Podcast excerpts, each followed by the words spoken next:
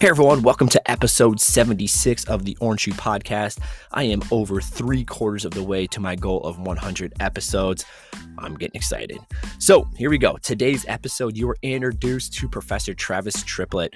Uh, she is a professor at Appalachian State University, and she is a professor of exercise physiology, which is just kind of understanding how exercise affects the human body in all aspects, from the cellular level to the muscles to the bones to our brains to everything. And if you Google Scholar her, go to Google, type her name in on Google Scholar, holy smokes, has she done and been a part of so many research studies and papers written solely about the importance of strength training and the effects on its body. Holy smokes. So it's really cool for me to talk to somebody who is so much smarter than I am in this topic so I can learn, but also get to geek out with somebody who is as passionate as I am about this field as well. So in this episode, we dive into just the importance of strength training as we age for bone density. Um, for cognitive function, for lean muscle mass, for longevity and vitality, in men and in women. So, really, really cool information. And if you're somebody who's not currently strength training and you listen to this episode, I think it's going to really motivate you to get in the gym at least a couple days of the week and lift some weights and put on some lean muscle mass. And I'm mainly kind of talking to those um, runners out there. If you're a runner and that's all you ever do is run, I highly, highly recommend, and I couldn't um, recommend more to get into the gym and lift weights um, a few days a week because it is just going to benefit you so much moving um, forward. And it's also never too late to start. So if you're someone listening to this who's like, man, I'm in my 60s, it's just too late to start now it is not. Um, you will hear from Travis herself that she has worked with the older population plenty of times, people in their 60s and 70s who have added lean muscle mass, added bone density, and have increased their longevity and vitality starting in their 60s and 70s. So I'm just really excited for you guys to listen to this. Um, a lot of really awesome, great information. And uh, before we hop into this episode, here's just a quick message from our sponsor.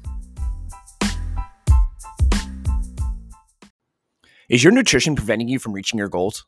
Do you enjoy eating healthy, but don't enjoy or have the time for all the prep work? If so, then I highly recommend checking out Lean Feast. Lean Feast is the premier meal prep service in the Madison area. They take out all the guesswork and provide you with quick, healthy meals on your schedule.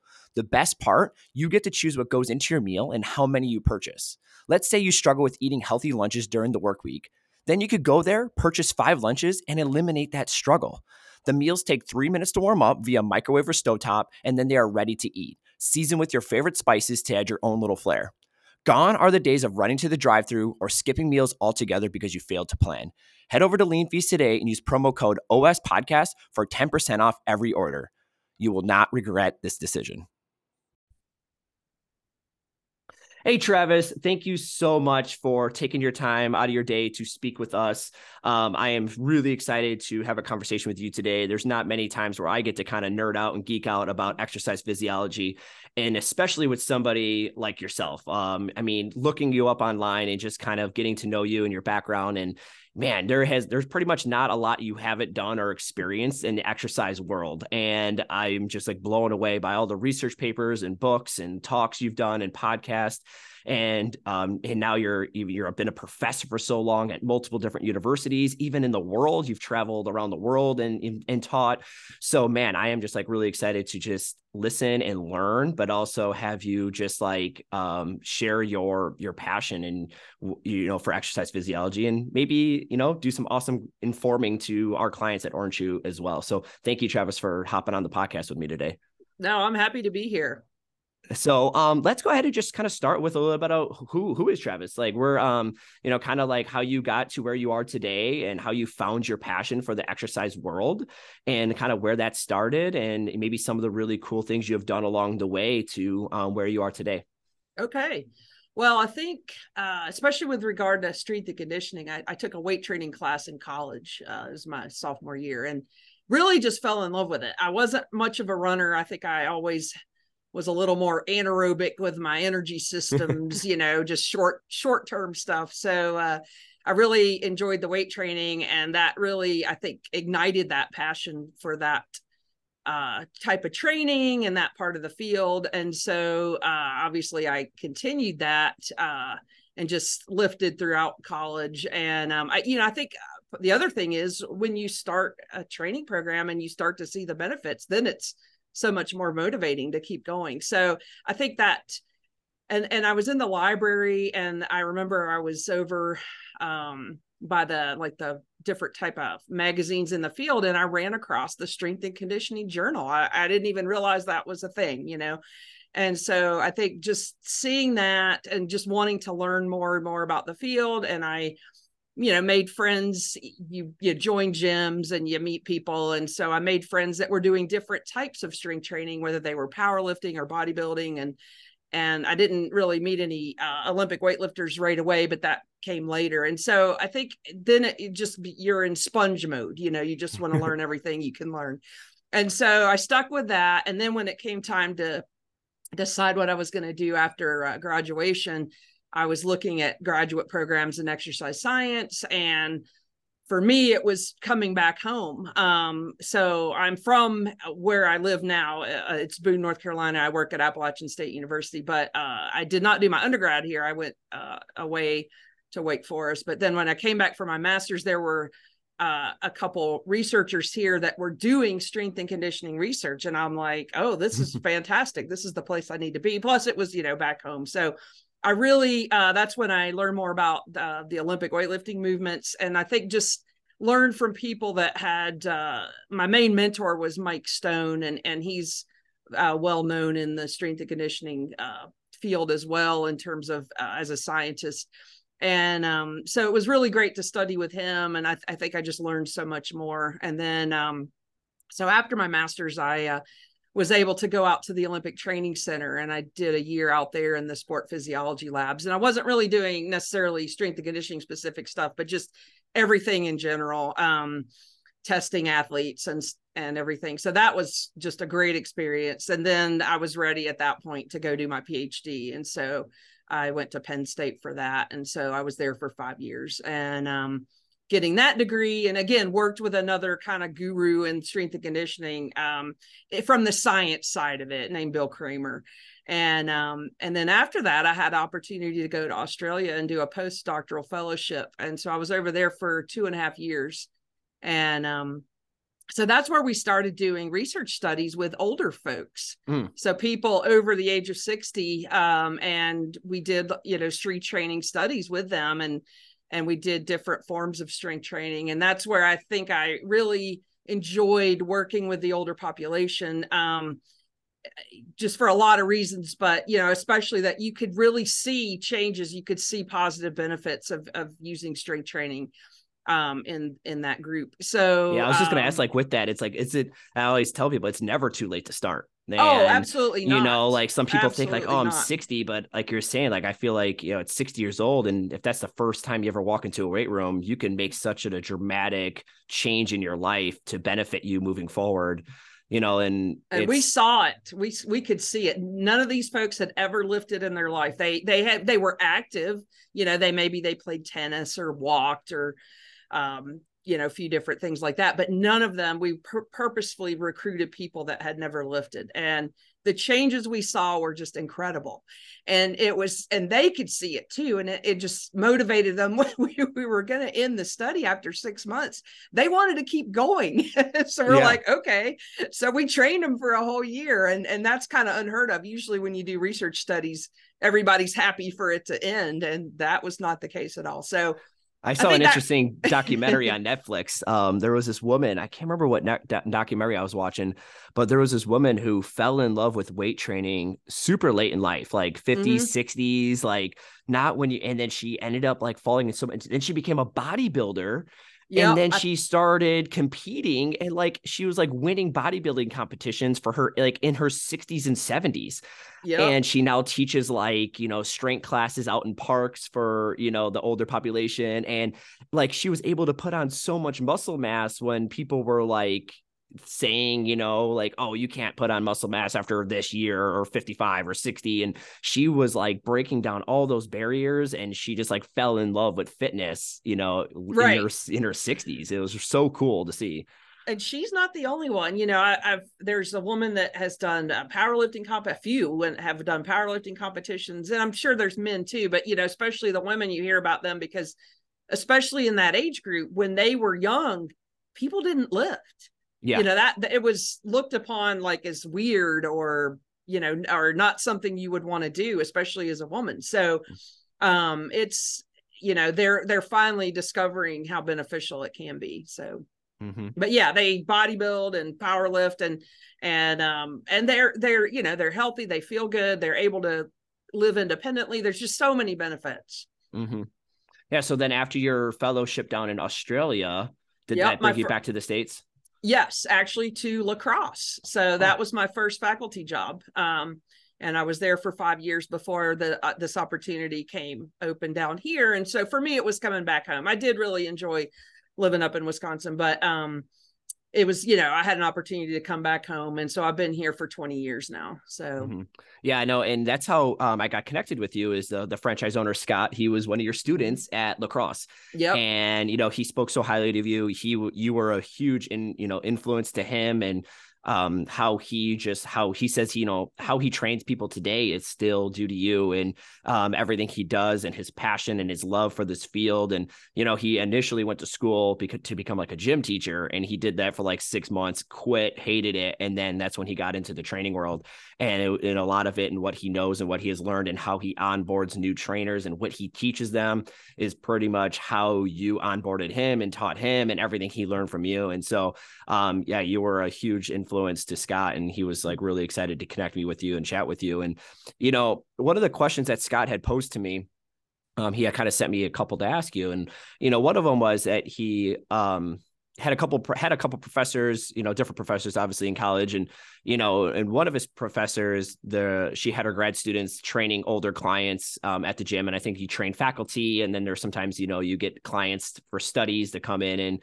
and weight train and have the the grad students train them and stuff. And you know they're those grad students that that tra- uh, that um uh, professor had that the students training these individuals using all just kind of like machines, you know, like a, like we'd go to a 24 hour gym, you got like the Nautilus machines, which machines are great. It's not a knock on them at all. It's very safe right. way for a lot of people to get into training. Um, and and but then he was said that where he would walk into the gym and he would see you doing completely opposite like your grad students and stuff are training these older individuals using the barbell doing hang power cleans and deadlifts and and shoulder presses and push presses and things like that. And so it just got him thinking um and he was just wondering you know how did you develop your training philosophy over the years and your experience through all your schooling and whatnot? What kind of really you know maybe who was that you know you were influential to scott. Who was maybe influential to you and how did you kind of create your own kind of training philosophy? Yeah and that's a great question. I think uh, it was definitely years of uh, just being around different people that were training for different things. And so I, you know, I didn't really have any faculty that talked about bodybuilding. That was more just, you know, people my age that were that was kind of the thing to do.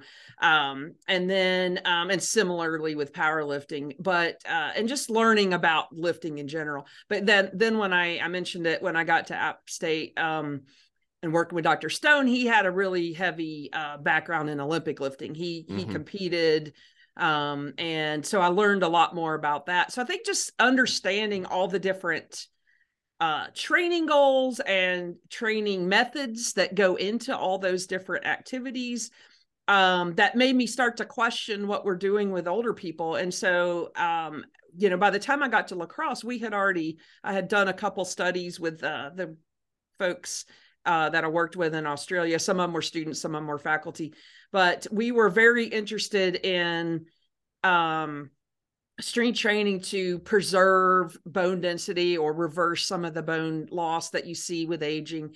And so the initial study we did was with um, pre, I think we had a mix of pre and postmenopausal women. And we had a mix of training modalities, mainly because that's what we had available in our uh, facility. So it was some free weights, some machines. We weren't really doing power movements at that point.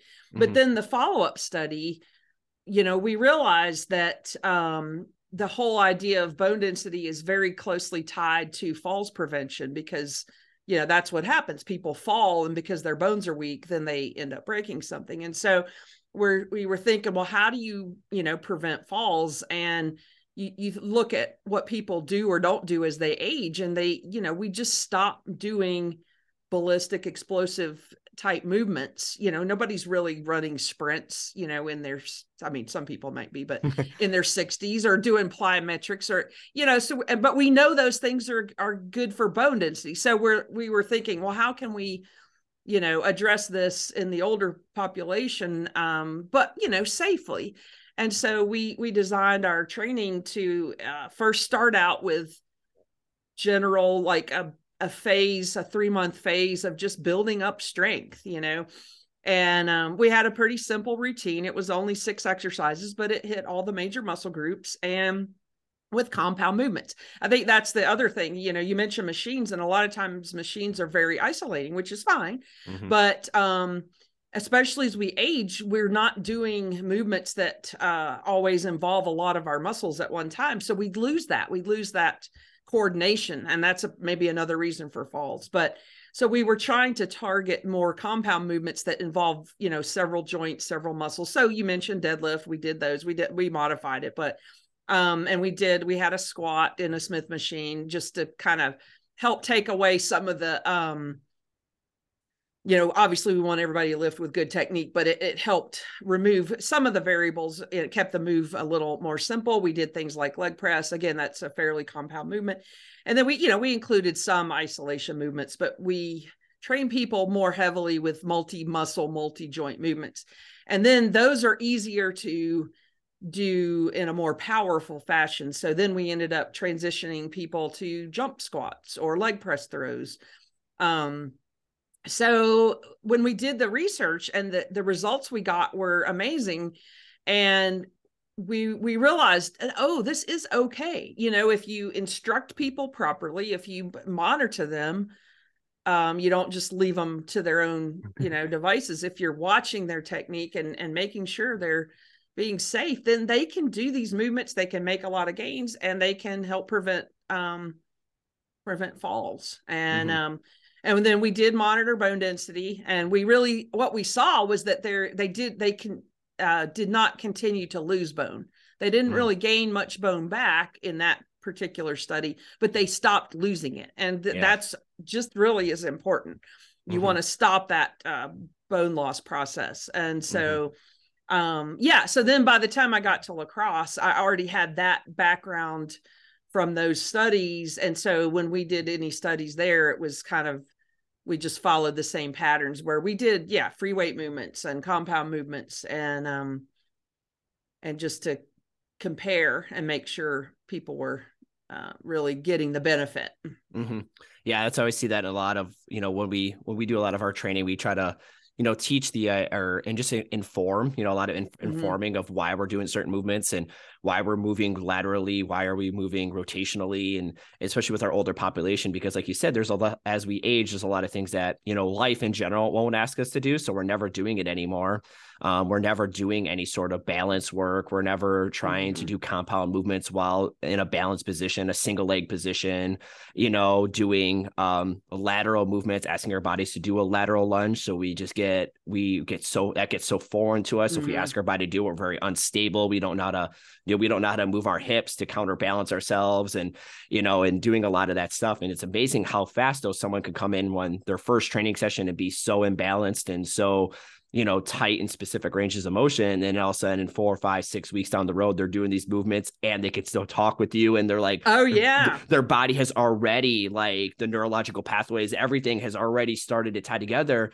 And then I pointed out to them, I was like, hey, you remember like four weeks ago, you couldn't do this, like focusing. And now I'm having a conversation with you and you're knocking these out, no problem. And they're like, whoa, like, you're so right. Like, you know and so when we train we tell people like every you know when we go for a walk outside or when we're just in our daily lives our feet only come up like three or four inches off the ground.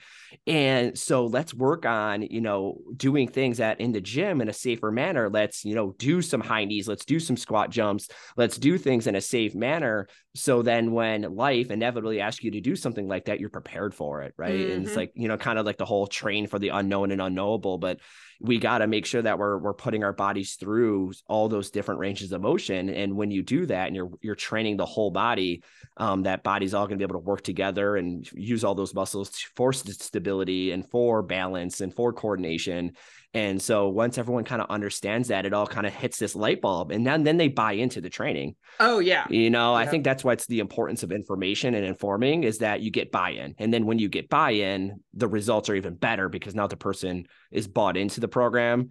And I'm sure Mhm. you've heard it. The greatest, you know, the greatest program ever written falls flat if the person doesn't understand it and they give a 5% effort. But Yeah. the, you know, the easiest program ever written, if the person training understands it and they give it 100%, is that they're going to see better results. And so I think just the information and, and the knowledge um, that, you know, providing the client that information and knowledge as to why and what they're going to see from this expedites that that result is so much faster as well. Right. And and you know, that old adage, you know, if you don't use it, you're gonna lose it is so true, but it can Mhm. come back. I think that's the beauty of you know the things we study in exercise science. We realize how uh I guess adapt adaptive the body can really be. And and just a little side story, one of our subjects that you know, we had been doing power training for a few months and he tripped over his dog going down the stairs and he swears our training enabled him to catch himself and not you know fall down Yeah. the stairs you know we don't have any way to measure that but Yeah. you know he really believed he's like yeah that really saved me because i was able to react i'm Mhm. like great uh, we'll take simply it. just the confidence, you know, the Yeah. confidence to know that you could put your leg out or whatever and support yourself and not fall, you know, just having that confidence because you've done it so many reps in the gym. You know, it's Mhm. amazing just having confidence and how much confidence can just help you feel safe in your day to day as Mhm. well. You know, and in in in your opinion, like how important is strength training for bone density though? Like the more that you've learned about it and and things like that, like is it the most important thing for to do for people to do to maintain or gain bone density as we age, or is there something like supplementation that's more important? Where would you rank the importance of like strength training on you know for people as we age and bone density? I would say it is probably the most important thing. Now, I do understand that some people need supplementation, you know, uh, depending on the diet, depending on how the body's, you know, processing that, that they may just need a little help. And so that's where the supplements come in. Um, but you can take all the supplements you want. And if you're not stressing the bones, they're not going to respond. And so that stress of the bones comes from the muscle which is attached to the bone pulling on that bone you know and that that's a result of movement. And so we have to move. And um but we have to also load uh that muscle. And you can really only do that with some type of weight training. And um even though there are studies out there that uh, have looked at walking programs and um, the really the only ones that have done anything with uh, bone density in terms of any kind of positive benefit uh, are when the programs were um, or the walking was on very hilly terrain. So walking on a flat surface, great for your heart. It's not going to do anything for muscles and bones, really. Mhm. Um, and so uh, that's where the weights come in. You can load the muscle and do it in a controlled manner, and then you do get some type of positive benefits. What about weighting the walking? So, like, if you're carrying like a, a backpack, a ruck, um, or maybe you're doing some sort of like variations of carries, kettlebell carries, front rack carries, contralateral carries, is that a very good way to kind of now take something like walking and now make it a little bit more beneficial for bone density? Oh yeah, I think anytime you can eh, overload the system, so to speak, a little bit. So that is beneficial. I think um there's obviously limitations with anything you do, you know, the weight training exercises have their, you know, limitations of what plane of movement that they're in and similarly with the but I think if you do all these things, you don't have to do anything a, a whole lot, but if you do all these things, uh you're going to have like an overall benefit to your skeleton and to your Mhm. skeletal health. And is it important to, you know, is it is it more consistency that's important, like the consistency of strength training and overloading, or does the person consistently need to be progressively overloading and like continually getting stronger, challenging with more weight and more weight? Or can somebody simply see the benefits of strength training and bone density by just being consistent with a weight training program and not necessarily having to achieve higher and higher weights? I yeah, I absolutely. I think you you know you're going to see the ability to achieve higher and higher weights at the beginning of any program. You know, your Mhm. body's adapting, and so but there's going to be a point where those adapt that adaptation will slow down. but it doesn't mean you have to then take it to a whole new level. That's the mentality of like a Olympic athlete. In yeah. their case, they have to because they want to compete on a world stage.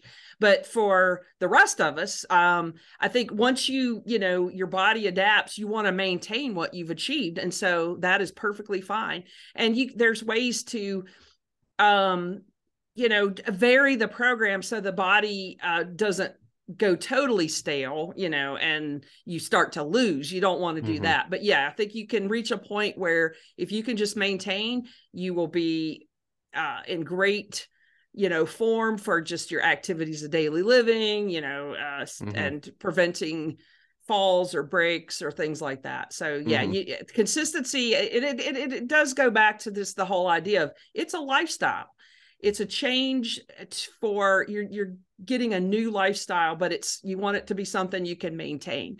And because that's when you you'll really see um, it pay off. And so mm-hmm. just that consistency you don't have to go nuts but you just if you just are steady and just keep doing it you'll be in you know it'll be great. Yeah and i think that's it's important to you know try try to let you know a lot of clients know that the idea of you know, if you're trying to just live a nice, healthy lifestyle and so you mm-hmm. could grow old with your kids, you could go hiking, you could do everything that you want to do. Um, I think sometimes people get stuck into always thinking that they have to be going heavier and heavier and heavier. And then some people don't want to. They're like, oh, Tom, like, I don't want to keep getting heavier weights and going heavier. And I'm like, no, that's fine. Like, it's okay. You don't have to. Like right. you could just maintain. We don't need to, you know, a 500 pound deadlift isn't going to serve somebody. Like it, for the very mm-hmm. small, like, you know, 1% of the world that are trying to compete, they need a 500 pound deadlift. But right. the other 99% of the world doesn't need to be anywhere near that to live a nice, long, healthy life. And so a lot of times like, I see a lot of people that are like, oh, okay, that's good to know because you know, I always say like I think one of the results that's easily forgotten about for a lot of people is it was when we're in the gym, it's very result driven. People want to see results, whether that's weight loss or strength gain or mm-hmm. balance mm-hmm. or whatever. But I say I think sometimes people forget that just the idea of maintaining as you age is probably the best result you're ever going to have in the gym because if you build up, you do a big heavy deadlift cycle and you build up to a 600 pound deadlift, I think the easy part is getting to the 600 pound deadlift. The hard part is keeping that 600 pound deadlift. And do oh, you yeah. want to, yeah, do you want to keep, do you want to keep training the deadlift at that intensity for 10, 15, 20 years? I mean, man, that's just going to really wreck you. And right. I, I think for more people, I'm like, it's okay. Like I've had to, you know, explain this to some of our clients who now have maybe been with us for five years and they're like, "Oh, Tom, I haven't, you know, I haven't gone up any. You haven't really had me swing anything higher than this 16 kilo kettlebell." You know, shouldn't I be stronger by now or whatever? And I'm like, well, I know that you're stronger. You probably could swing to 20 kilo, to 24 kilo, to 32 kilo for X amount of reps or whatever. But I'm like, that's not the importance here. It's the fact right. that you're five years older and you're still you're still swinging the 16 kilo kilo kettlebell for 12 to 15 reps. I think that's going to be more important for what your goals that you told me about just longevity and health. Mm-hmm. That's more important for you to consistently do than to maybe try to like really push a training stimulus to try to get to a 24 or a 32 kilo swing. And then once they kind of understand that, they're like, "Oh, you're right. Like I am five years older. My my conditioning times have gotten better. I'm still swinging the 16 kilo kettlebell. I'm like, there you go. It's the idea of how long can we maintain this into our lives. I think that's kind of like a forgotten result in the fitness world. The fitness world is just maintenance. Maintenance is huge.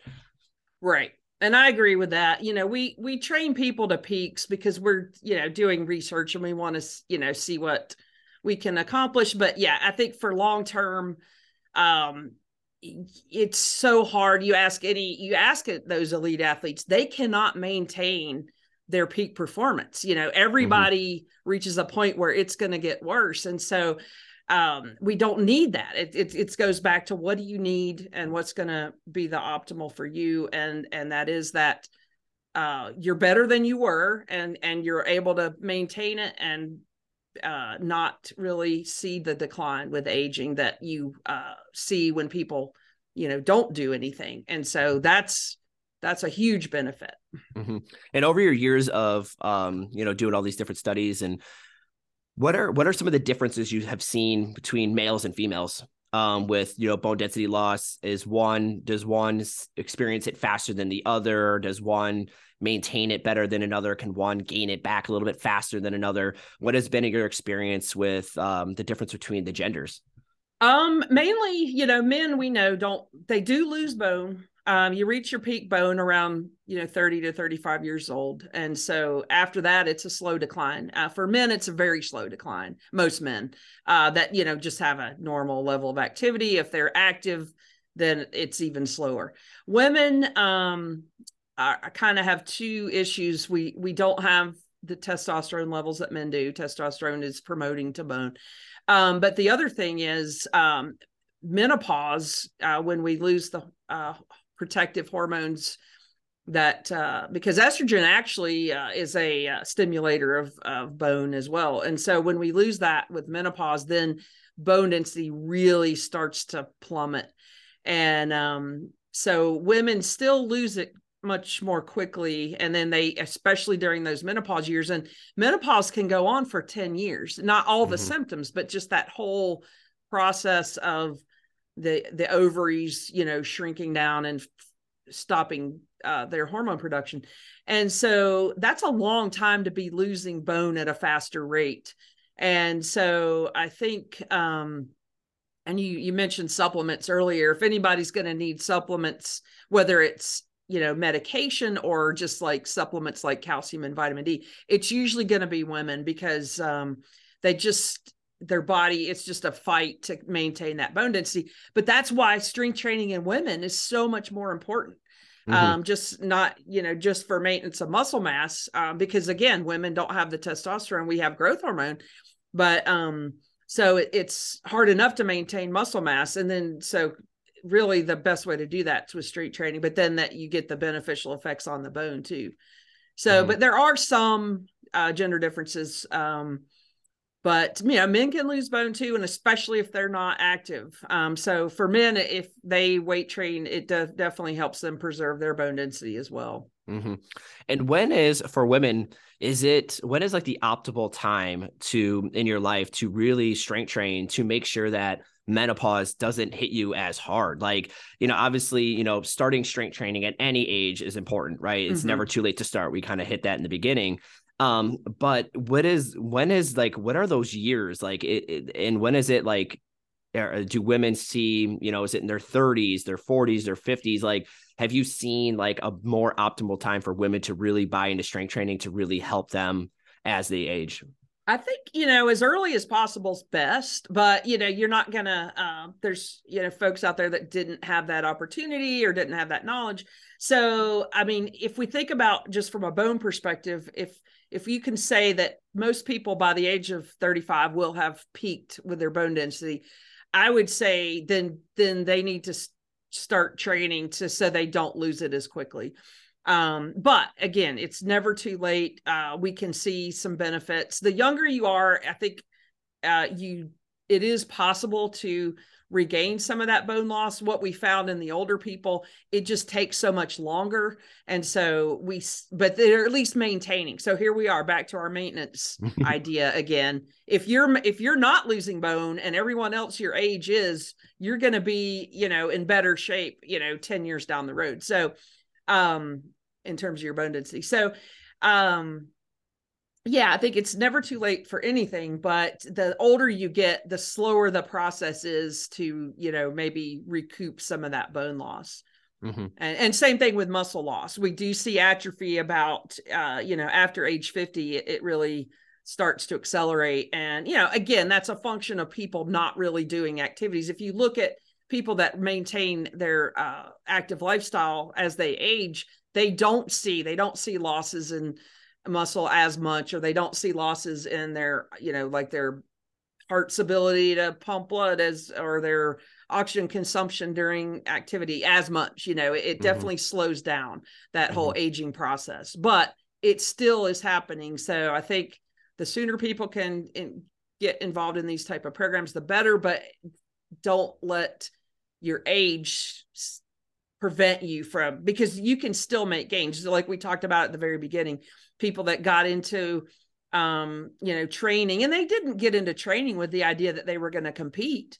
They just wanted to you know feel better and get healthier. And then they saw the, all the benefits and then they realized hey i could go you know do a bodybuilding contest or a powerlifting contest. And then and then it turns into you know more of a passion. But um you don't have to do that but just that whole you see those physical benefits and they don't you know if you keep training they're not going to go away mm-hmm. you, you, know you reach a point you're going to stay there unless you stop training so mm-hmm. and with that you know pivoting from bone density now to other like chronic diseases you know what, what has been your research and uh, your understanding and maybe maybe some uh, really cool breakthroughs you have seen and stuff with the importance of strength training to prevent you know a lot of other chronic diseases. Have have you studied any specific chronic disease or you know when it comes to like dementia alzheimer's things like that? Has there been any really big breakthroughs and the of the importance of just strength training on you know other other uh, medical issues that people may run into as they age and in life if they're and sedentary and whatnot? I, I'm not really up on that literature. I think uh, there's been some work that I'm a little more familiar with, people studying um, exercise, including strength training. It wasn't just yep. strength training uh, and cancer and how beneficial it is um, for people that um, are in all stages of cancer, from like just diagnosed, the initial treatments to like long term maintenance of health. Um, I think you know what what my research has looked more at would be like just functional uh, aspects of uh, of living, and you know we always say people shouldn't end up in nursing homes. You know, if you yeah. just maintain your strength, you're not going to be frail. And that's why, you know, people are in and not every type of just straight up nursing home, not like a facility that's, you know, looking after people with maybe cardiovascular disease or whatever. Um, but yeah, if you just have frailty, um, really that is something that can be prevented. You know, some things can't be prevented, but frailty can certainly be prevented. And strength training is the way to do that because you maintain muscle mass, you maintain bone strength. And that's those are the things that make you frail if you don't have those. And so, and then by doing those things, you can maintain your activities of daily living. You know, I always tell people I want carrying my groceries to be, you know, five or 10% of my strength rather than 70% of my strength. And um, and we and all want to do know, it in one trip as well. Right. yeah. Carry all those bags. Um, but then, you know, then that that gets into the whole uh mental health side of it where yeah. you, you know, you feel that you mentioned confidence, but just, you know, you feel um that that maintaining that independence is so important for people to feel um I don't know, just happy and productive and and we saw some of that we i guess that's one regret i have from the studies we we did um we weren't really looking at the psychology of it but i could see the just the hmm. transformation in people as they got stronger and just felt better and their pain you know we had people with like arthritic knees or backs or shoulders or and all of that you know it it, it didn't go away entirely but it virtually went away. You know as you mm-hmm. strengthen the muscles around your joints those joints are not having to you Burden. know really not, yeah absorb, carry the load yeah. Yeah absorb all that uh, force. And so you just feel better and you could you know we had people that could actually then squat down during their gardening and you know and they could get back up. Uh, that because apparently that was the thing. Oh i can get down. I just can't get back up. So uh, gravity just, works right? Yeah so just little things like that and i wish we had had a mechanism to measure some of those um psychological changes yeah. that were we could see just how much um, more people in were able to do things and enjoy it and just feel better about themselves but mm-hmm. and that's a big thing with like exercise and strength training in general is like mm-hmm. do it for the freedom it gives you outside the gym never go to the gym just for the aspect of like you know i want to be able to do these things only in the gym but like the think about everybody that is so passionate about and they love gardening, like that example of gardening. Mm. Like so many people, if they realize going to the gym a couple of days of work and doing some strength training will allow them to do gardening the rest of their lives and enjoy being outside and being able to squat down, stand back up multiple times in a row and mm-hmm. do it multiple times a week because they got to tend their garden. Now everyone's like, oh, okay, yeah, maybe I should strength train. But I think sometimes people get this idea that strength training is, you know, you do it for just the looks and you do it to see how much weight and it's a it's an ego thing. And it's like, no, no, no. Like, yeah, there are egotistical people and there are you know there are competitions that are seem like there is a lot of ego to it and but that's not the major that's not the reason why the majority of people should be in a gym working out consistently strength training. It's uh, to be able to continue doing the things you love outside the gym. I always say it's a right. if you're never using the your fitness outside the gym what are you doing? Like you don't yeah. just show up to the gym to be good at being in the gym and then never use it outside the gym. Play new sports learn new things try different stuff use your body and and and make sure that you're going to be able to continue doing the things that you love really long into your life. Mm-hmm. and you know and, and i think you know we're so far now like there's been so much more study studyings are you know study around research around strength training and exercise and chronic disease that it's like a no-brainer right? Like obviously fitness has been proven to help out so many things and there's no arguing it at all.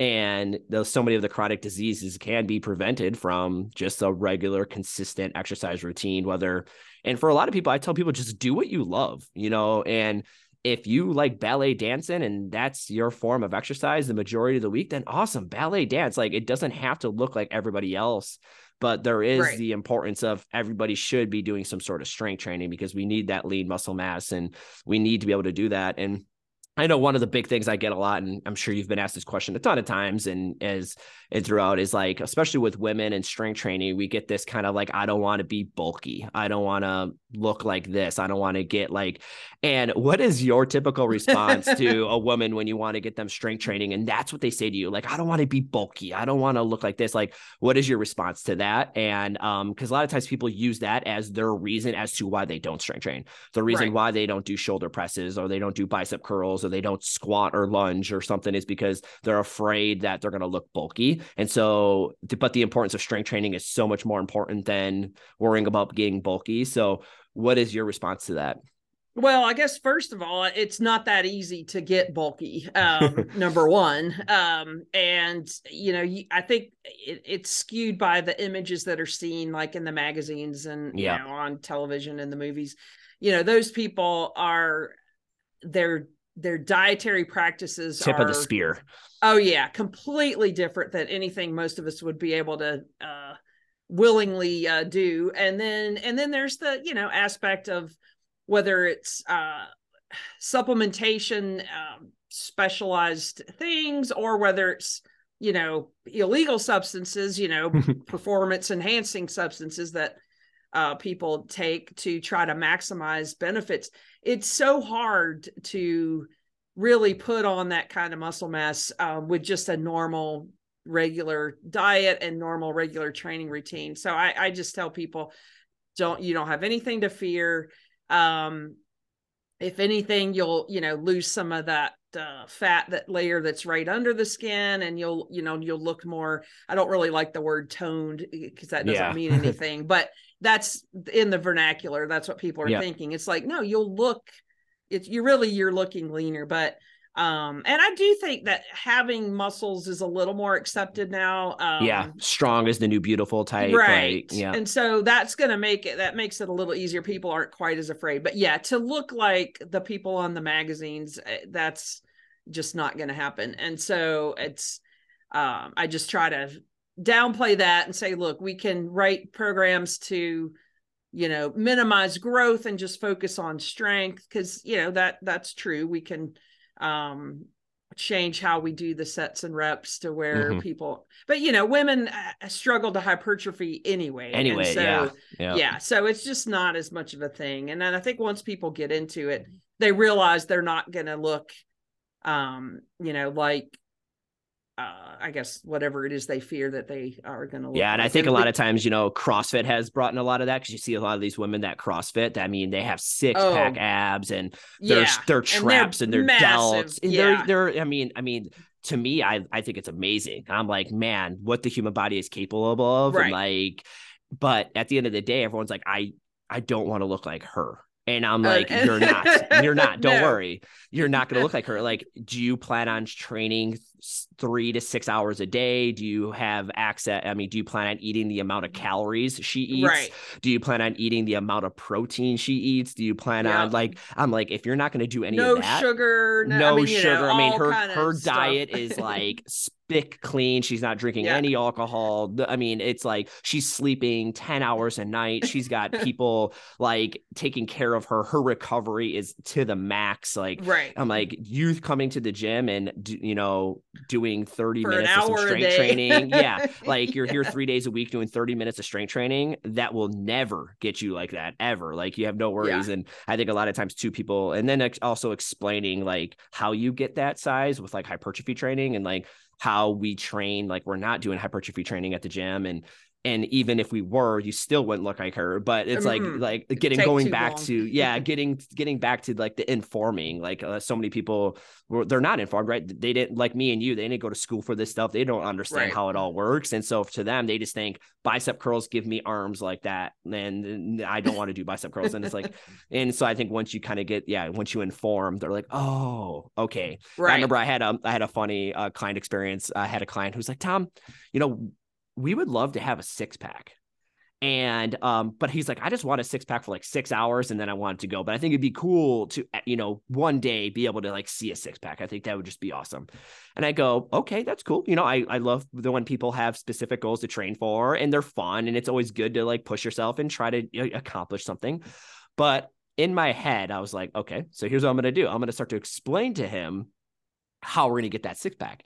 And it was everything on the diet side of things. like, yeah. and I was like, okay, so you're going to eliminate this. We're going to get a, we got to figure out, you know, what's going to put you in a deficit for calories. We're going to make sure you're keeping your protein higher, and that's the majority of your calories. And we're going to have to make sure we're, we're eliminating alcohol and any sort of inflammatory, you know, um, you know, anything that your body inflames with and X, Y, and Z. And then he realized that it was all like, he thought it was just going to be like push ups. He thought it was just going to be sit ups and core exercises that are going to get him there and he realized that it wasn't that and how hard it was going to be. I'm like, achieving a six pack is incredibly hard, and then maintaining a six pack is 10 Oh. times harder.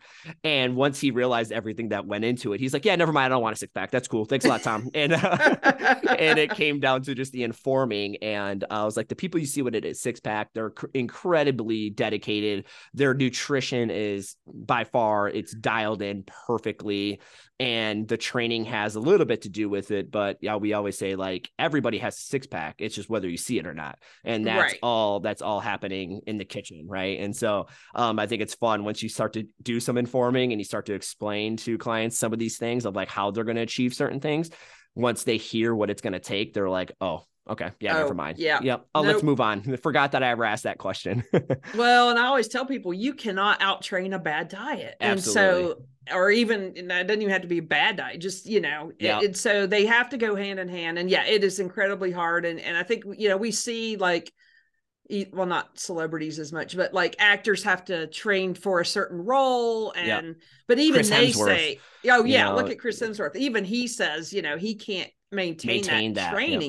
He, he does it for the role, he makes it through the, the shooting of the scenes. And then it's just like, oh, okay, now I can like eat something enjoyable and I don't have to yeah work out five hours a day now. And did uh, you watch that show limitless by chance No, I need to him? watch that. Yeah, I it's think great. yeah, you would love it. Um, anybody who's like into the science and likes to geek out on all the science and stuff, it's just really cool. And you know, Mhm. it's a perfect example of that because it, during the show, like during one of the episodes, he is um, uh, he has to go and and he has to start eating and training to get ready for a Thor shoot. He was shooting Right. the new the new Thor movie.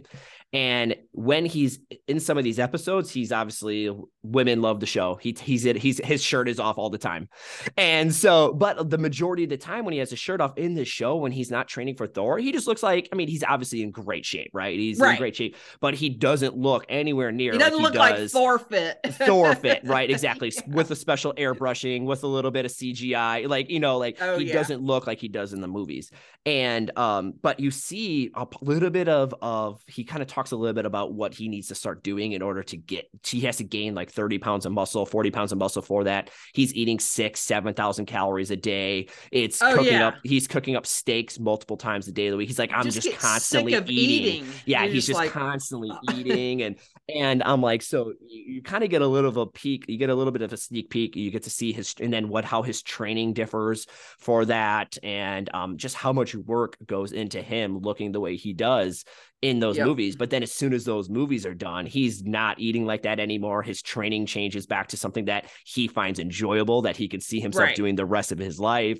And now he, his whole body, he atrophies a little bit. He shrinks yeah, back he down. and he- atrophies. he, still Yeah. looks fit, but he's definitely not the size. Yeah, exactly. It's just crazy how your body can adapt that, like that. fast, right? That's always like how Mhm. I always like to kind of uh, talk about like you know the reason you know, and I think you've done some work with NASA, right? Like with astronauts and studying that. And like I always tell you, know, so many astronauts when we go to space, they have to work out because their bodies would atrophy so much in space because our bodies are smart.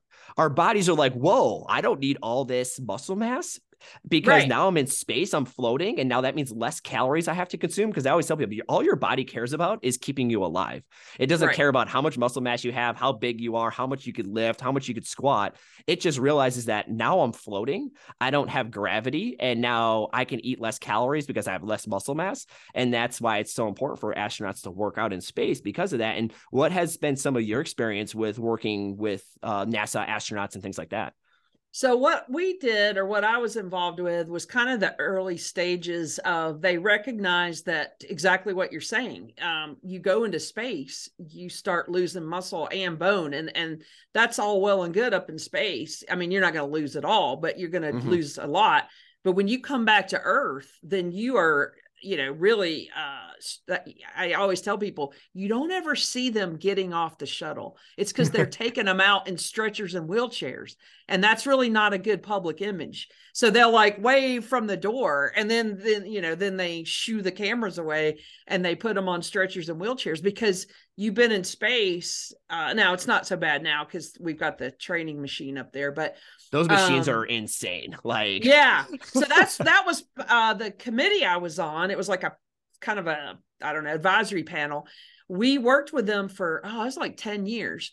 And um as they were developing um this you know machine that they have now up on the space station that the astronauts use to train on because that was the problem. How do you lift weights in space? You know weight goes against you know has to go against gravity as well. So they devised this machine. It's got uh it's got flywheels and it's got um the pneumatic the air uh canisters like the Keiser. That's a brand that has the Yeah. air technology. And so it's like a combo of that but it's it's a machine that enables them to uh, I think they can do about 30 different exercises and they can load it up to about 600 pounds. So it, it's great. I mean, they can really get a good workout in and they, they do, they train every day because you think to, right? about it. it like they have regulated? to. It's regulated. Yeah. So, you know, because 23 hours a day, they're floating around weightless with nothing to, you know, that their muscles are really having to work against. So that really that hour, hour and a half a day, um, and they do some cardio too, but um that hour, hour and a half a day of exercise is so vital for them to um not only be able to do things up there, but when they come back to earth, they're not so compromised and so you know like atrophied physically. And they've had really good success with this the version of the machine that's up there now which i think went up in 08 if i'm not mistaken. But yeah i got involved in 98 and um, we helped them devise a couple versions of weight training equipment that they could use on that that they shuttle missions and um and then as they were constructing the international space station. And so then finally once that space station was where they could um they had the room to put this last version of the machine up there. That's what they did. And so then our our job was kind of done. But yeah we we weren't working directly with the astronauts but we were working with the people that were working with the astronauts and you know with the de- design of the equipment and then just how their training regimens needed to be.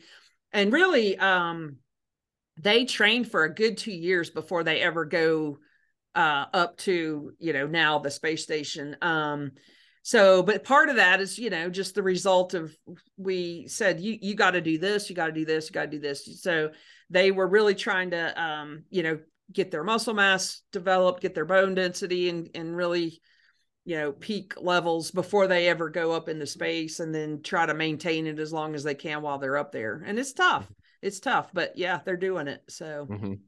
Yeah, and I'm sure there's a lot of like, because I mean, obviously with Elon Musk talking about living in space, and you know and who knows we're never going to see it in our lifetimes but no like, we're yeah we're a yeah, ways away from that. it'd be i'm like oh i'm already kind of thinking about like man i wonder what gyms are going to look like on mars and like you know and then like the different things and how the body and i just um i read a book um packing for mars and okay. and it was it, it it was really interesting. And the whole book was just the idea of someday we're gonna live in space probably. We're not gonna live on mm. earth. I mean we're already in space. We're on we're on earth.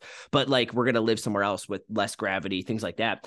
And it was really interesting. The whole book just dove into the science around like mm-hmm. what's going to happen we don't know like that long term that longevity of being in space and things like that like what what how the body's going to respond to it and just like all these different um ideas just it was a really interesting book it was really diving yeah. into the science of like obviously the strength training the you know diets uh, what we can grow and what we can't when it comes to food and just like all this stuff and it was just like really interesting with um you know, j- yeah, just so much stuff that's happening in space um, that we don't really know a lot about yet, and especially how it affects the human body.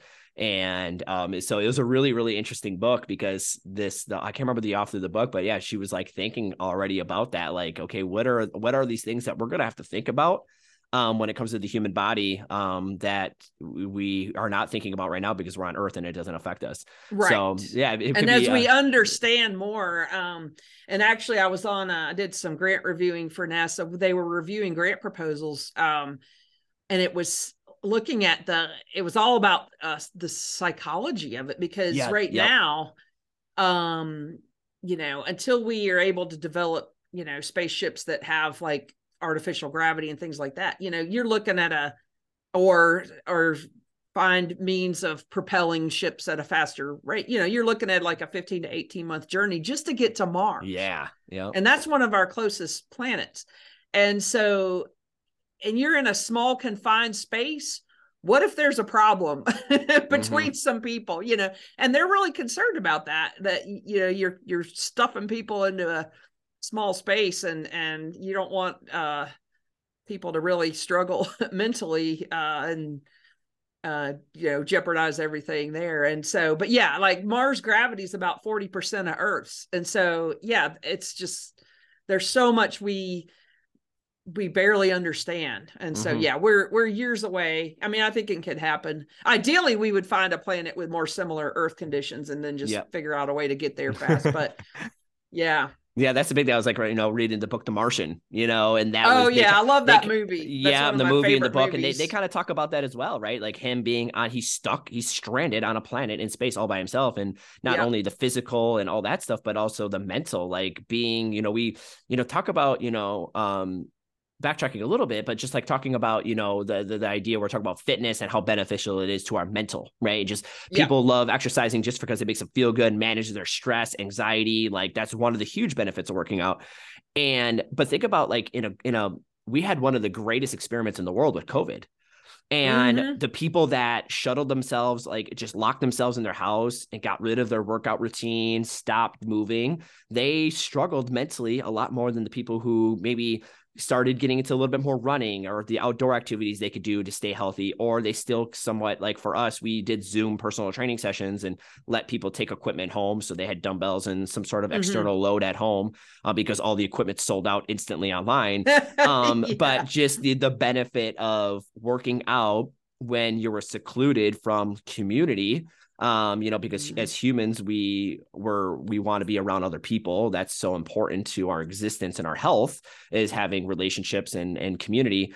But then realizing that the importance of working out when you were stuck inside your house and the, how much yeah. how beneficial that was mentally for so many people to have that workout routine and have that release of energy and just for their mental health was so so important Oh, totally. And I, I even could see that I was, you know, feeling uh, a little, I don't know, just off. And, mm-hmm. you know, mm-hmm. I, and I even knew like what was happening. It's like, oh, okay. yeah. yeah. So, um, and with that, you know, I wanted to ask you this question and just kind of get your, um, and have you kind of explain it as well is, you know, I think a lot of people come to us in the training world, right? And usually the big goal we see is weight loss. You know, everyone wants yep. to, they want to lose weight, right? Um, and, you know, we always talk about, you know, there's a lot more information on it now with social media. People can learn a lot really quickly. Um, but the idea, everyone kind of thinks they got to spend so much time doing cardio, right? On the treadmill, riding the Peloton, you know, whatever. And they they think cardio is the thing that's gonna gonna get them to lose weight. And and then you, you got the people that are a little bit more informed, educated, are saying like you got to strength train. The mm-hmm. importance of strength training is actually going to help expedite the weight loss process actually a lot quicker. But the thing that's also not talked about is nutrition, which is going to be the, the, most important thing for weight loss um, in, a, in a calorie deficit and whatnot.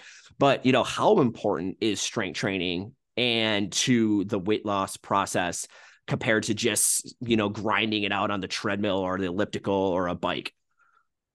I, I mean, it's huge. I think, um, and I think people are starting to figure this out, but uh, for two reasons. One thing, when you strength train, you may and we did this study back in 1989 i was a master's student and a, a guy uh, he was a year ahead of me he did it he equated um, oxygen consumption uh, with a walking on the treadmill and doing a weight training session.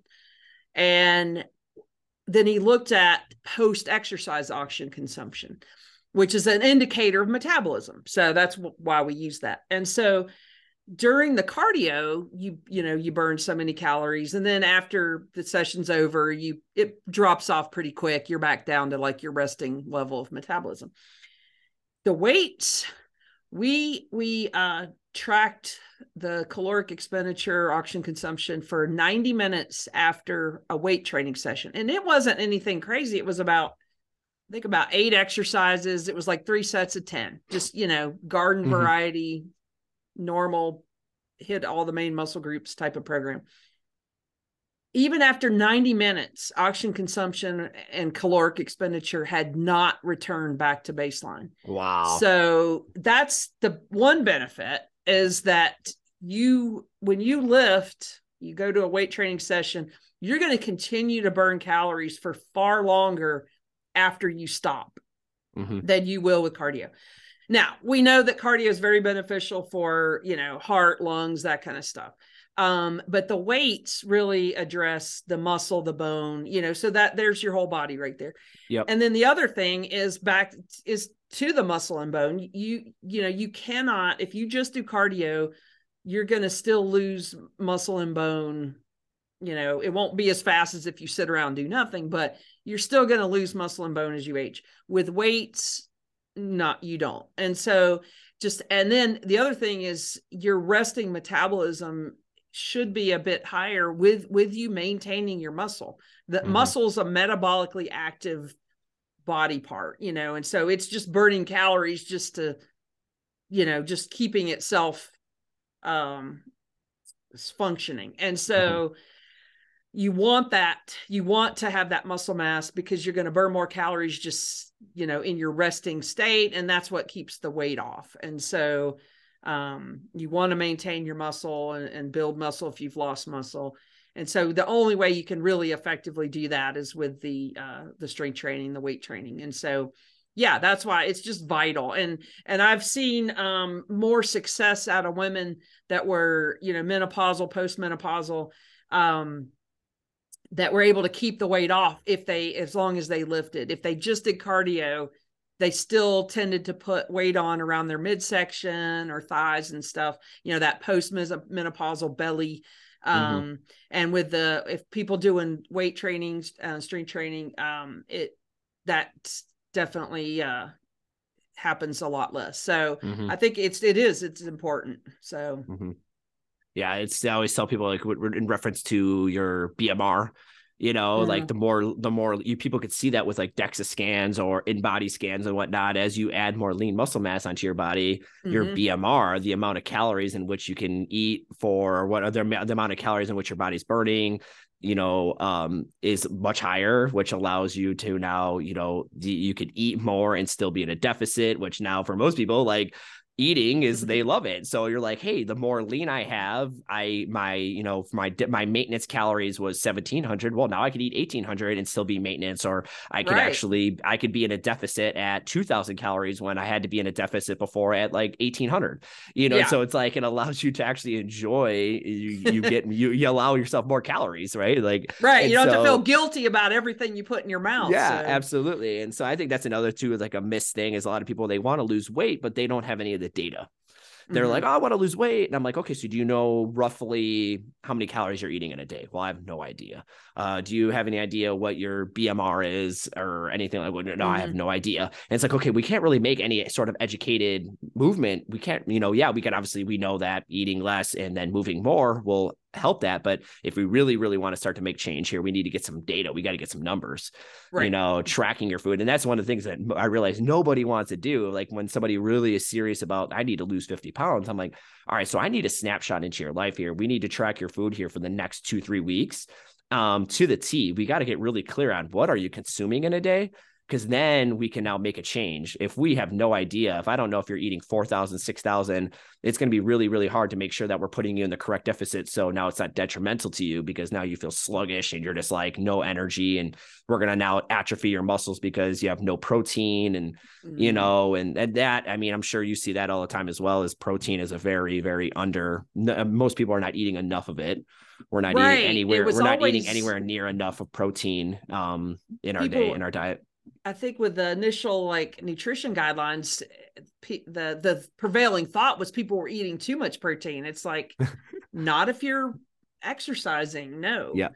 Yeah. So, so it's like I love that information. That's why I love like an InBody orange We have an InBody that we pass around to the studios. And mm-hmm. I think it really helps people understand. They kind of have that aha moment when they step on that InBody, and they could see what their lean muscle mass is. They could see what their fat mass is. They could see their overall because when you step on just on a traditional scale, you don't really get the picture. You just kind of no. get this, you get this number and you really actually have no idea what that number is made of you know water weight skeletal weight muscle mass weight you know fat mass weight there's a lot of things going into that number and that's why i love like a dexa or an InBody because people can really start to understand what's actually going on and, and they get to, they get to understand what that number is comprised of and then mm-hmm. if they do it consistently maybe every six months every year they do another scan they could really see the changes when it comes to you know wow i've i've increased my lean muscle mass by 10.8 you know percent. I've dropped my fat mass by 6.2% like you could really really kind of really see the importance of you know strength training and consistent exercise and diet and things like that. Oh yeah. And and you you also see like it's impossible to lose just fat. It'd be great yeah. if we could do that but you know and so it's just understanding how the body's going to respond. And like you said with the diet it, that's so critical as well. And um, it is a pain to track everything you eat but then you realize how much eating you do that you're not really thinking about. You know, it's yep. just snack, snacking snack. and yeah. And even the oils, you know, like what you cook your food in, like getting clear because mm-hmm. that those, those oils carry a lot of calories and that could add up really fast if you cook a lot of stuff in oils and butters and you're not adding that. I feel like sometimes like tracking, we forget to track some of the the little stuff that we put that could mm-hmm. actually lead to a lot and um, a lot of different change there as well. Um, so yeah, diet is definitely something that you know when it comes to weight loss like you really do have to spend some time but then after you do it for a couple weeks you really now have an understanding. It's not something that you'll need to do the rest of your life right. but we do need it to kind of to, to kind of start in order to kind of um, get a good idea to make sure we're making proper change mm-hmm. um, with that. And so, um, throughout your years of study, has, is there any one study that really, really stood out to you that really stands out that really like the information that you got from it really changed maybe the way you thought, the way you trained, the way you trained people? Like, was there any one study that you've been a part of that really kind of like blew you away, knocked your socks off? That was like, wow, that was really, really good. Mm, that's a tough one because I think it, it totally depends on like what topic we're talking about. Like yeah, that one yeah. I mentioned about just understanding that uh, with the weights, your metabolism stays elevated uh, for you know could be a few hours after a session versus cardio i think that's a really that was groundbreaking funda- yeah. yeah. fundamental thing to understand um, I also think just the more that we do with the older population we realize they're not going to break you know they're not as fragile as we you know everybody wants to you know feel like people are their grandparent and you know want to look after them and not let them do anything but that's like really not what we should be doing we should be promoting um, people doing things and staying independent. So I think those kind of studies just understanding um, more about aging and and um, that we are capable of much more than we think. Like the the one study we did in Australia, uh, we weren't really trying. We just wanted people to get stronger. So we wrote the training program. Okay, here's where you are. You know, we did initial testing. We trained them. Okay, here's where you are now. Let's keep training. Here's where you are now. And it we we were just amazed at how strong people got. So this is just one example but um we had a gentleman who he was a bigger gentleman and, and he had i think he had worked i don't know docks or something when he was younger but so he was he was fairly strong to begin with but you know, at the end of the study, after a year of training, I think he initially was able to squat, and this was in a Smith machine, and it wasn't mm-hmm. to par- parallel; it was to a ninety degree angle, so a little bit shallow. But yeah, I think initially he was squatting maybe three hundred pounds. He he squatted like five hundred pounds at the end. Oh you know? wow!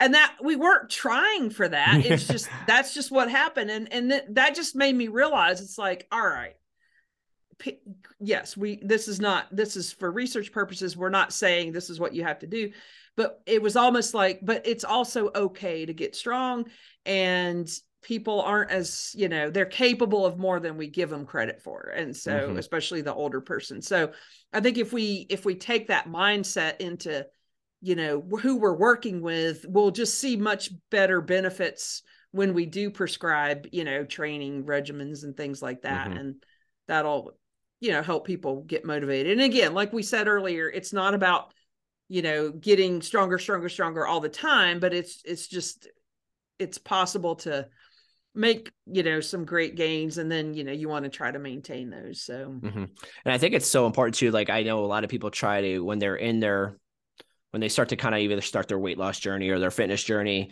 it's really easy to compare yourself to other people that have gotten results, maybe doing what you have done or what you're trying to do or the program. And and then you get demotivated because somebody, you know, you might do the same squat cycle as one person, but this person gained 25 pounds on their max mm-hmm. squat, but you only gained 15. And now they get like super unmotivated and they get uh, upset and it might derail them or whatever. Mm-hmm. but i feel like you know that's a big thing i think for a lot of people is realize that like everybody is different. There are people that definitely do gain strength quicker than other people yeah. that gain muscle mass much faster and they will gain more of it quicker than somebody else who literally did the exact same thing as them.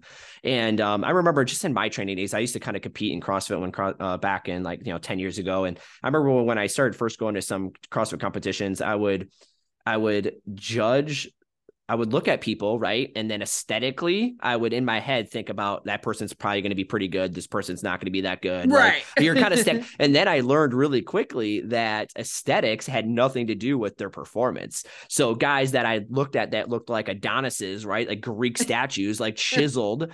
And I'm like, man, that dude's going to be like super fit. And then I'm beating them in all the workouts, right? And, yeah. and like, you know, it's like you can't use aesthetics as this marker of if somebody and i feel like a lot of people you know social media has been is all over the place. People use their aesthetics to sell their training programs. Right. Look at me and the only reason you should trust me is because look at me, right? Why wouldn't you trust yeah, me? I, I obviously successful. yeah, look at me. I look this great, so that I probably what I what I know how to train. I know exactly what to what you need to do to look this way. And it's like, no, you're never gonna look like that guy, right? Like you know, yeah. we we're not genetics and all that stuff. Like there is a big component of that. So I always tell people like train, run your race, put your blinders on, and and stick to the program. And program hopping is one of the worst things you could do. Do something oh, for three yeah. weeks and then be like, oh, this doesn't work. I, I tried keto and in six hours I didn't lose the 20 pounds. So, you know, I'm going to go jump onto the paleo bandwagon and then I'm going to go do the carnivore diet. And then, and so I feel like so many people like they jump and like uh, I kind of like the idea of consistency. Like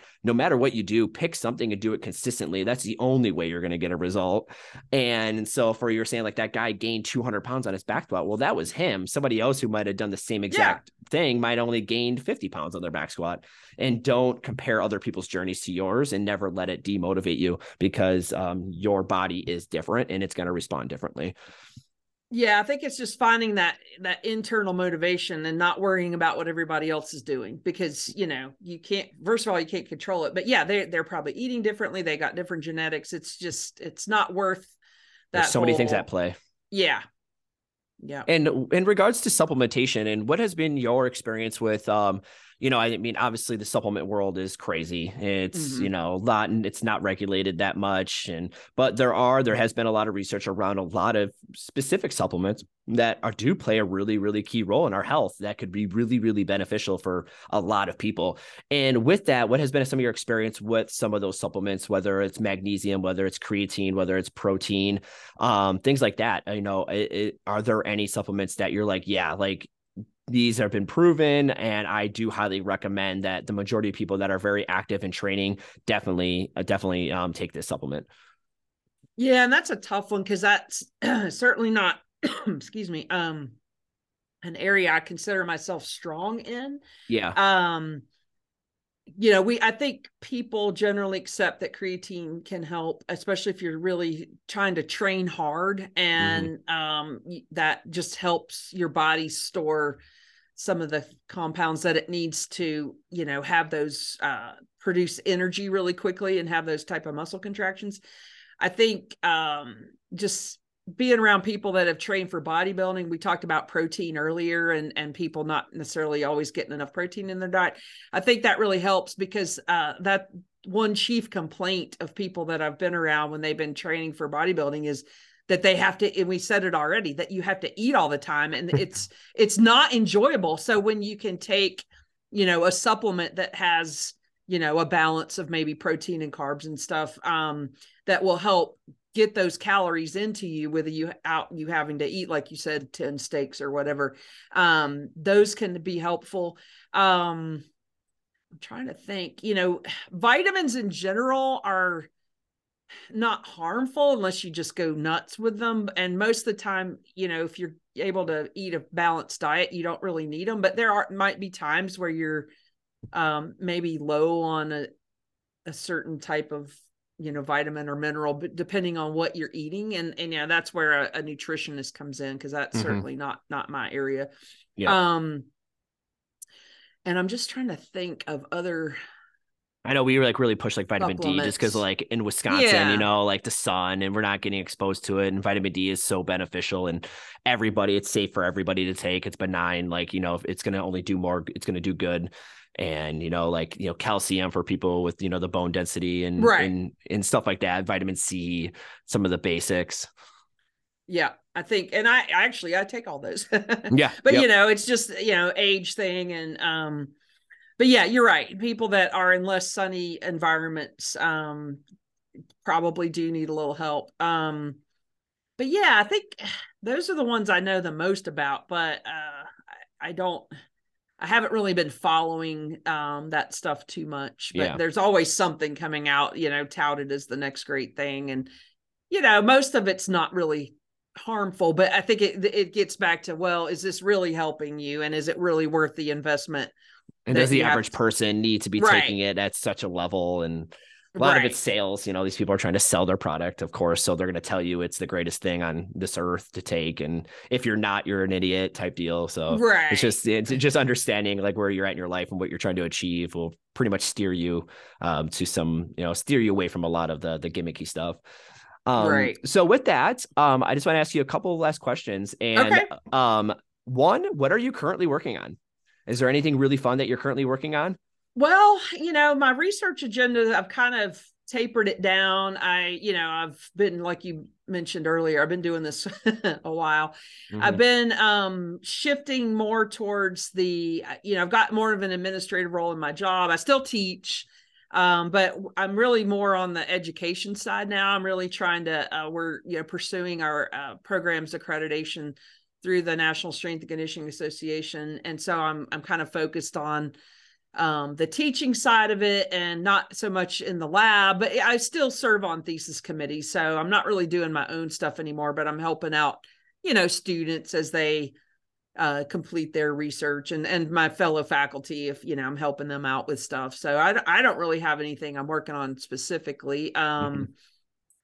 Trying to think what student projects are doing right now but um yeah there's just some stuff getting started so we haven't really hammered anything out yet but mm-hmm.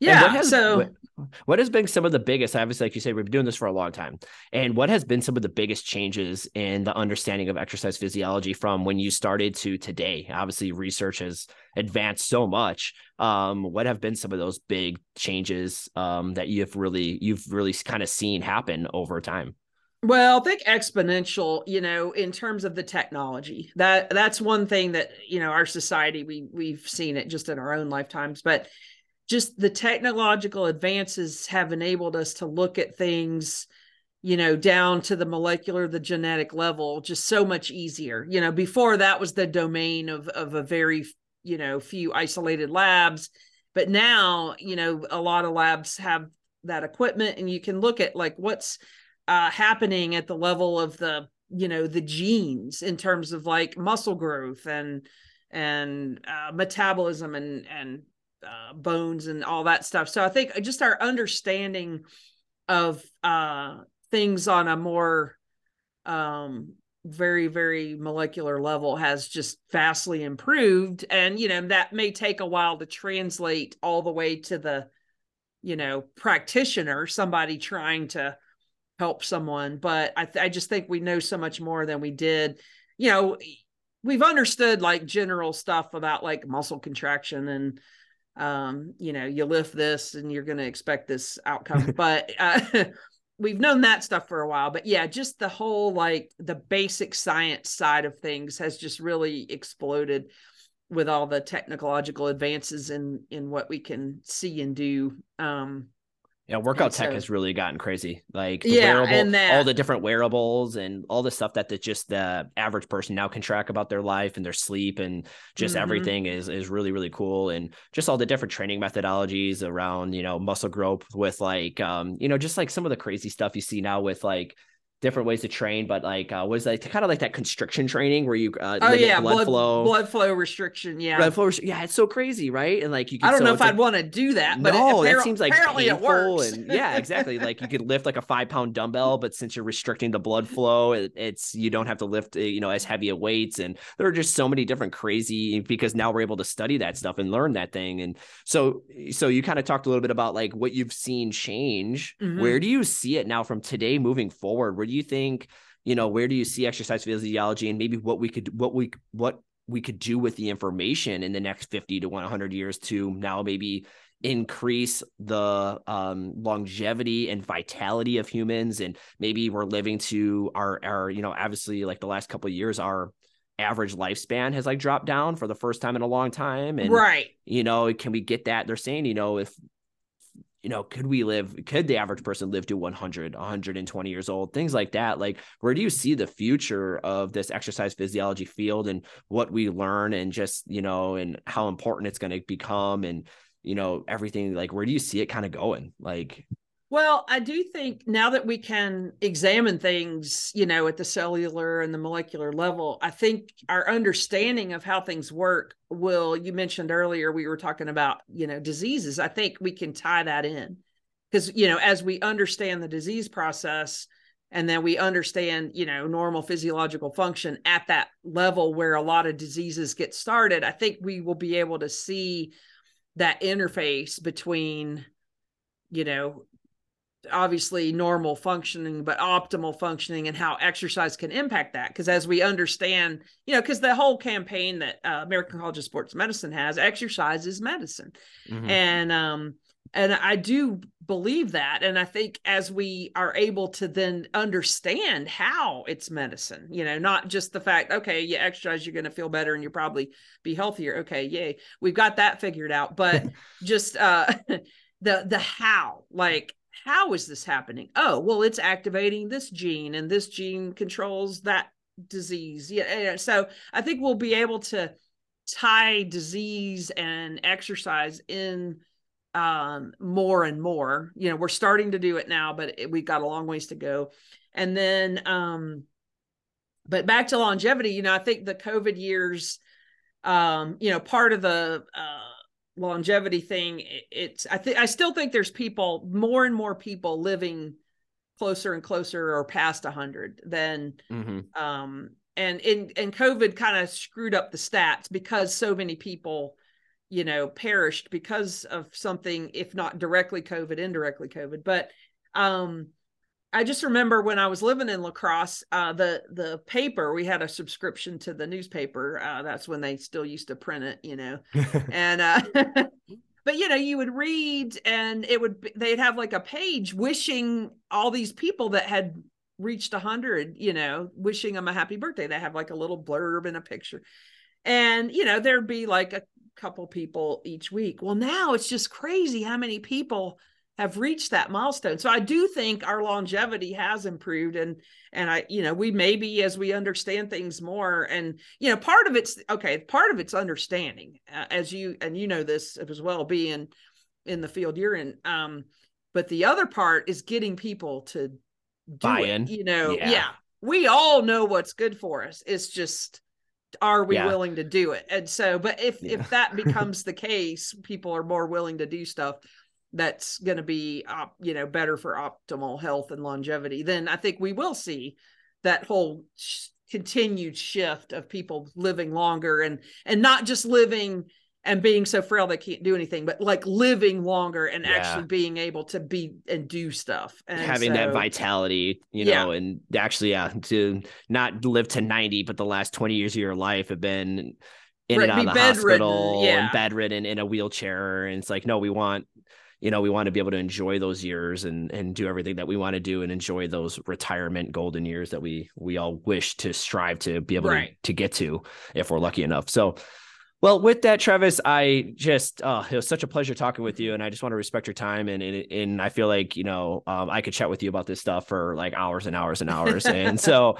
um, but it was such a pleasure meeting you, and um, in anytime Scott talks highly about somebody, it gets me really excited because I look up to Scott, and so anytime he speaks highly of somebody, um, it's a it's always an honor to be able to chat with them. So thank you so much for just experience, you know, sharing your knowledge and um, your your profession and just all the years you've been doing this and all the research and it's just it's so cool to see and I just love learning and and learning from other people that are just way smarter than me in this stuff. So it was just great chatting with you and and hearing your passion and sharing this. So thank you so much.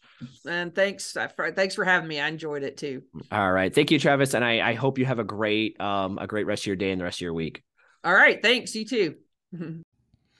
As always, thank you so much for listening, everybody. I really appreciate every listen that I get. With that being said, if you have any feedback or any questions you would like answered on future episodes, please use the link in the bio above to submit me a quick little voice message you could do right from your phone. I would love to hear from you. So, thank you so much again for listening and have a great rest of your day.